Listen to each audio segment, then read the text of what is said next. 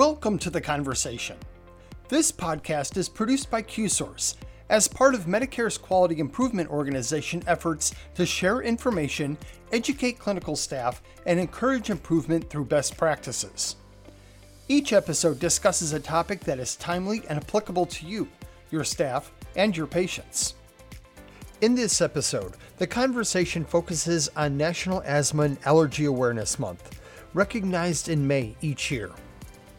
Courtney Stewart, lead for the Indiana Joint Asthma Coalition, returns to the conversation with quality improvement specialist Cathy Wray to discuss the chronic condition, gaps and challenges of care, upcoming events to promote asthma awareness, and where further education and assistance can be obtained. Now, let's get this conversation started. Well, QSource wants to welcome Courtney Stewart back to the conversation today. We'll have Courtney explain a little bit about what she does, but I know there's some upcoming events around asthma, and we want to definitely capture some of those events today. Just remind our audience a little bit about what you do, and then we can kind of jump in from there. Thanks for having me. I am Courtney Stewart, and I lead the Indiana Joint Asthma Coalition. We are a statewide coalition. We have been together since 2003. And we are a part of the IU School of Medicine's Clinical and Translational Sciences Institute. And kind of under that umbrella, we are with a group called Connections in Health. And our mission is to reduce the burden of asthma in the state. Very good.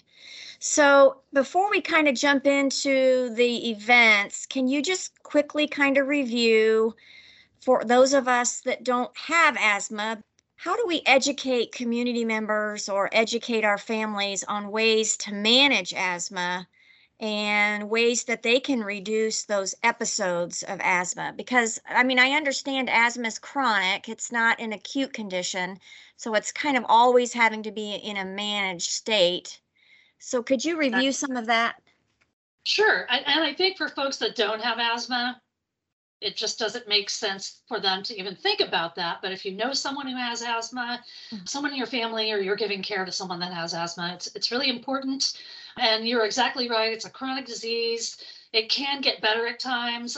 It's really dependent on things like the weather, can be linked to allergies. So as the seasons change, some folks are bothered by mold, some folks are bothered by cockroaches or dust mites or pet dander. There's a lot of variables. So I think a really good thing for folks to do is to have an asthma action plan. So mm. it's a little sheet of paper. Basically, it's like, this is my information. I have asthma. So it would be, you know, my name. These are the medications I take on a regular basis. I have a rescue inhaler. It's in this place. I always have it with me that type of plan can help folks and their caregivers and parents for young kids really be aware.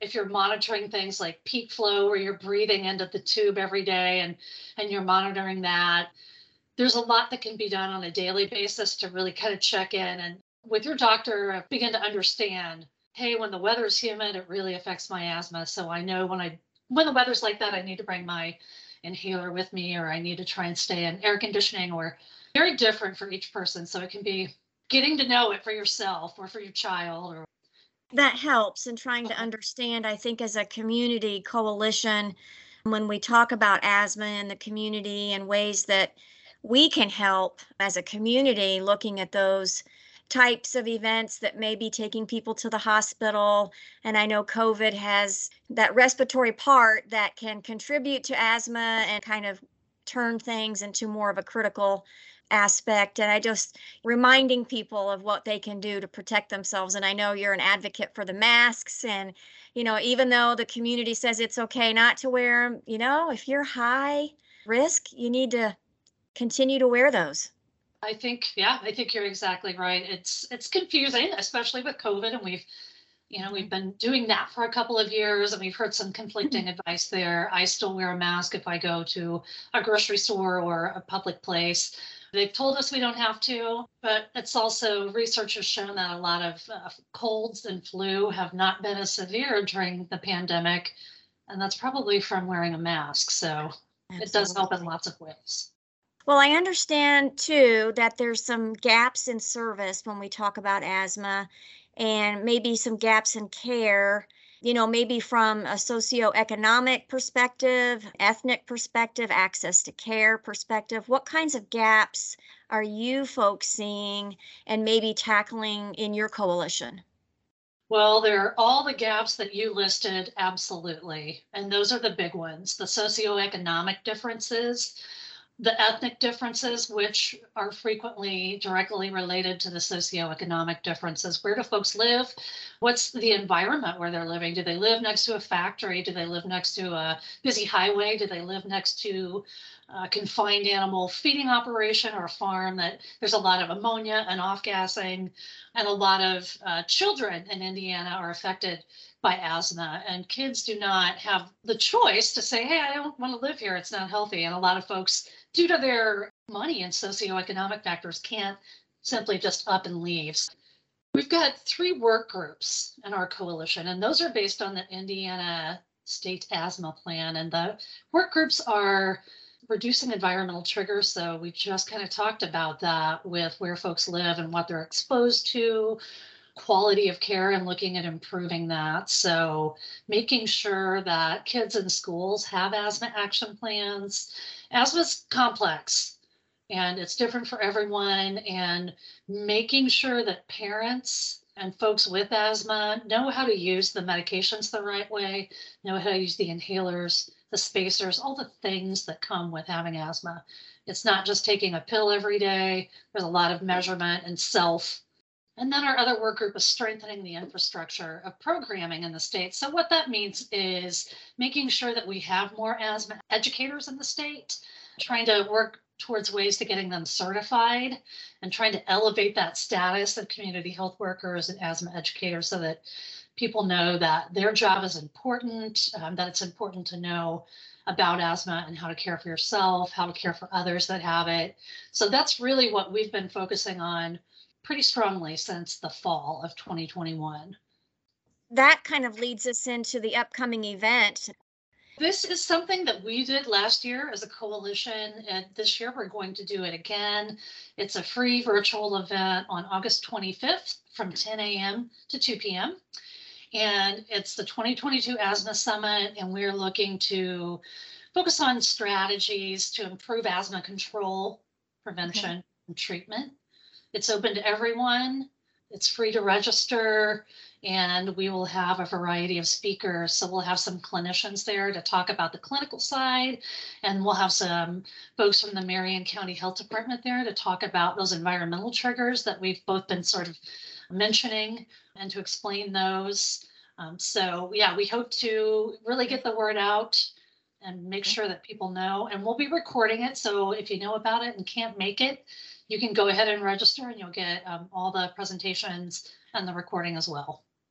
Now, I understand there's a world event that's coming up sooner in May, a World Asthma Day. Is that what it is? Yeah, yeah. Okay. So there's an organization, the acronym is GINA, it's the Global Initiative for Asthma.